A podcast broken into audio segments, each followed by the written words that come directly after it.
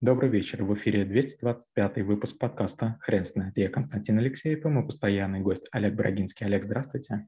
Константин, добрый вечер. Хрен знает, что такое наследование, но мы попробуем разобраться. Олег, расскажите, почему наследование – это конкретный и отдельный навык? А, я, честно говоря, в жизни бы до этого не додумался, но у меня были очень взрослые акционеры, один из которых, кстати, умер э, еще когда я с ними работал.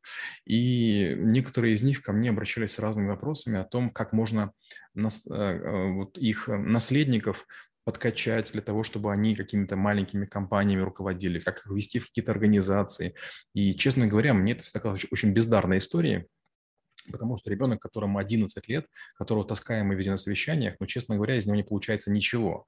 И я не понимал, как это делать. А потом как-то один из акционеров очень настоял, и меня отправили учиться. А, я учился в Великобритании, ну, учился громко сказано, но, в общем, мне объясняли, что такое family офисы, что такое там private service, что такое там другие вещи. И я вдруг узнал, что есть специальные компании, фонды, специальные бюро, которые занимаются тем, чтобы наследники не растранжирили деньги, а, чтобы там, допустим, наследники не начали делить имущество, не убили компании, чтобы не было такого, что там любовники или любовницы, получив какие-то, может быть, права, клише, печати, пароли, паролей, не могли каких-то существенных э, нанести вреда бизнесу. И я вдруг подумал, как интересно. Получается, человек, который компанию создает или какую-то империю, он, по сути, заботится о ней больше, чем о своих отпрысках.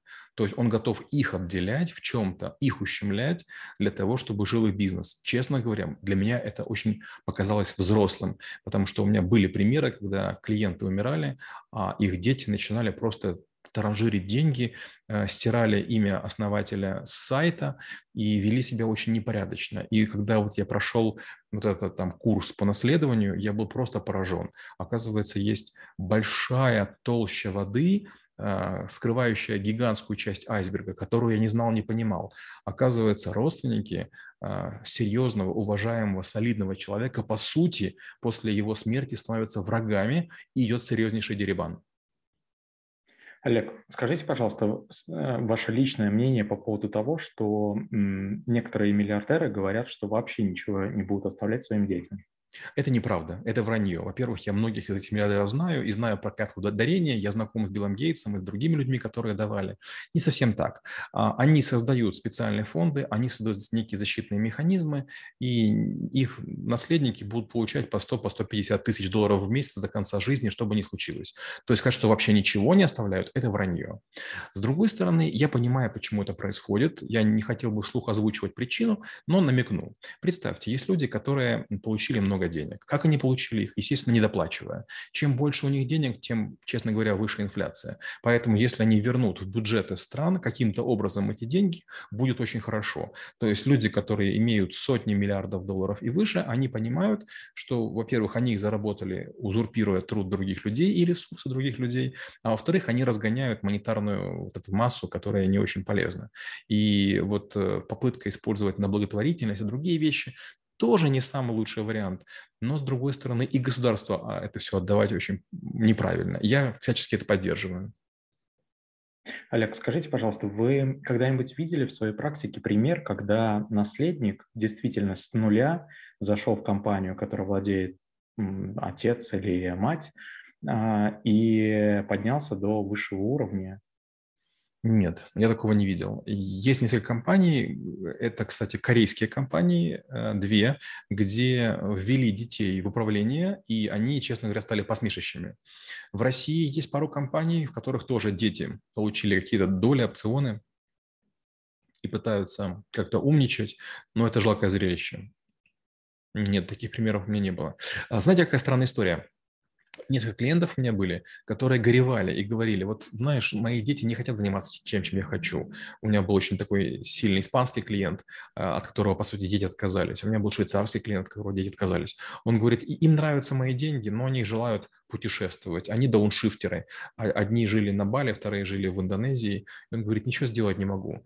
И в таких ситуациях некоторые из моих клиентов даже усыновляют или удочеряют людей, других, которые там являются полусиротами, обездоленными, которые прошли там какие-то очень серьезные испытания. И это очень похоже на историю Золушки. То есть вдруг человек вводится в семью, потому что он является более серьезным управленцем, и ему больше доверяют, чем родным детям. Для меня эта история совершенно непонятная. То есть для меня какая-то, какой-то сюрреализм. Я не верю в сюжеты голливудских фильмов, но в наследовании почти всегда это Голливуд даже отдыхает. Олег, скажите, пожалуйста, а как тогда сбалансированно решить этот вопрос? Как оставить нас, наследнику часть своих средств и сделать это не так, чтобы его разрушило? Константин, я знаю несколько моделей, и каждая из них имеет свои стороны привлекательные. Всегда это делают очень крутые юристы, то есть есть специальные управляющие, которые этим занимаются. Но опять же, знаете, это тоже странно. Вот представьте, я нанимаю охранную, я утрирую, я нанимаю охранную компанию, чтобы мои родственники не воровали мои деньги. Но это же за гранью добра и зла. У меня нет столько денег, чтобы вот об этом думать и серьезно заниматься. И, но с другой стороны, опять же, если будем честны, да, у меня есть несколько бизнесов, и если, допустим, со мной что-нибудь случится, я уговорил свою жену, чтобы Инесса все-таки построила 10 клиник. То есть деньги у нее будут, она дала твердое обещание, что построит 10 клиник, и там в школе troubleshooter ов и ученикам будут специальные цены. Для студентов будет возможность там как-то лечиться и так далее. Даниил Шмидт, он пообещал мне, что даже если я там со мной что-нибудь случится, школу troubleshooter ов он не бросит, он будет развивать и там как бы будет нанимать преподавателей, будет идти по тому плану, по которому мы, мы шли. Бюро Брагинского, скорее всего, умрет. Мы много раз говорили, но партнеры говорят все, что нет, наверное, мы компанию не вытащим, и мне это очень обидно. Но в целом, да, я понимаю, что, к сожалению, роль личности в истории некоторая есть, и некоторые бизнесы точно умрут, если не будут основателей. Потому что основатели, они обычно больные люди. Вот, например, там мы сейчас с НС делаем клинику, и многие, кто знает, они прям в шоке. Мы не получаем деньги уже долгие месяцы, и еще, наверное, год не будем получать. То есть у нас нулевой выхлоп, мы только доливаем деньги в компанию, но при этом всем, кому можем, лечим зубы, там, там по, по, по себестоимости и ниже. То есть мы специально себя обделяем, потому что, ну, во-первых, нам это нравится. Знаете, вот, вот хочется быть сильным, помогая другим, ты кажешься себе сильнее. А вот если, допустим, ты просто берешь, навариваешь деньги, даже на, на друзьях, мне кажется, это, это аморально.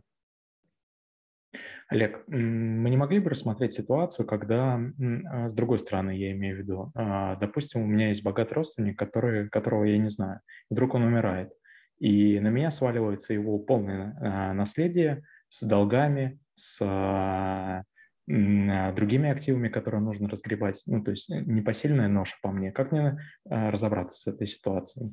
У меня такое было тоже пару раз в жизни, когда меня привлекали и говорили, разберись со всем. Да, это бывает, когда бывает внезапная смерть. И вот недавно в России была история, когда человек умер от ковида. И такая же история была в Украине, когда меня привлекали. Опять же, я хоть и прошел обучение, и хоть меня рекомендовали каждому из этих людей, не скажу, что я хорошо справился. Для меня просто я не люблю психологию, я не очень люблю людей. Все-таки я человек э, техногенный, я технарь. А тут надо привести очень много душеспасительных бесед. То есть, э, что такое долги? Долги бывают встречные. И, допустим, умерший кому-то был должен, и ему должны. Одни долги нужно собрать, другие нужно как бы выплатить. И, как правило, наследник говорит, давайте не будем никому платить. Как бы нет уже папы или мамы, поэтому делать ничего не будем. Или дяди, да? А с другой стороны, люди, которые брали деньги в долг, говорят, Послушайте, ну вы никому не докажете. Это были расписки, это было почестное слово. Человека нет, ответственности нет. То есть мне в обоих случаях это очень не понравилось, это очень сложно, это очень хлопотно, очень конфликтно. Это какое-то ненормальное количество подстав, каких-то, знаете, таких жутких детективных историй, привлечение каких-то э, силовиков, это угрозы, это шантаж, это оружие, это стрельба, это оскорбление. Это просто ужас. Кажется, Булгаков писал, что москвичей очень сильно испортил жилищный вопрос. Вот любое, любой дележ наследства, человек, который умер внезапно, он просто разрывает на куски рот. Олег, расскажите, пожалуйста, как вы преподаете тогда навык в школе трэблшутеров? А, к сожалению, я плохо преподаю его, потому что я все время говорю о плохих ситуациях. Я говорю, смотрите, ну вот из того, что я научился. Первое, мы с сестрой, с родной имеем ряд договоренностей. У нас есть мама, папа живые, у меня есть дочка, у нее есть два сына, и мы договорились, как кого мы содержим. То есть мы открыли друг на друга взаимные счета, и я знаю, что мне делать, как мне выращивать двух племянников. Моя сестра знает, как выращивать мою дочку. Мы знаем, сколько денег и как выделять на маму, папу. То есть мы, мы, мы знаем, как мы за что отвечаем. То есть получается, мы готовы умереть. Второе, мы стараемся, долгие годы этого придерживаемся, мы не летаем одним самолетом. Просто принципиально не летаем, потому что если мы погибнем, как бы, ну, многое, многое станет невозможным. А, но, с другой стороны, допустим, такое с мужем и женой сделать невозможно. Допустим, я бы не хотел своей женой раздельно летать на отпуск. Ну, это как бы это маразм. Возможно, когда будет двое деток, возможно, допустим, я буду одним самолетом, допустим, там с одним ребенком, она с другим, это я еще могу понять. Но как бы сейчас риск очень высокий. Дальше я рассказываю о том, что э, надо построить бюджет на, на, на жизнь, тоже необычная история. То есть, э, что может сделать сильный человек? Он должен понять, сколько денег нужно всем родственникам. То есть, допустим, там надо положить там на супругу, допустим, минимум 150 тысяч евро на год для того, чтобы там себе ничего не отказывал. На каждый ребенок, допустим, там минимум там 100 тысяч евро для того, чтобы там э, было возможно обучение. Нужно заранее продумать, где будет учиться ребенок, кто с ним будет разговаривать. Потому что даже имея деньги, люди могут не иметь связи. То есть, представляете, если, допустим, я умру и умирает вся моя э, сеть связи. То есть, есть люди, которые могут помочь поступить в Уортон, в там какие-то инсиад, э, швейцарские частные школы да, для, для девочек. Если я умру, то некому позвонить. То есть факт наличия денег не означает, что вы сможете организовать сделку. Поэтому, да, вот это, конечно, очень смешно звучит, но я этому научился у арабов. Арабы для нерожденных детей открывают бизнесы. Ну, я до такого пока еще не дохожу, но, тем не менее, как бы у меня есть договоренность там, с австрийским одним вузом, со швейцарским вузом. И вот когда будут там дорастать дети, племянники, внуки, вот как бы есть некая программа действий. Со стороны, с точки зрения вот гомо советикус, это, конечно, выглядит просто каким-то бредом сивом, сивой кобылы. Олег, спасибо. Теперь на вопрос, что такое наследие, будет трудно ответить. Хрен знает.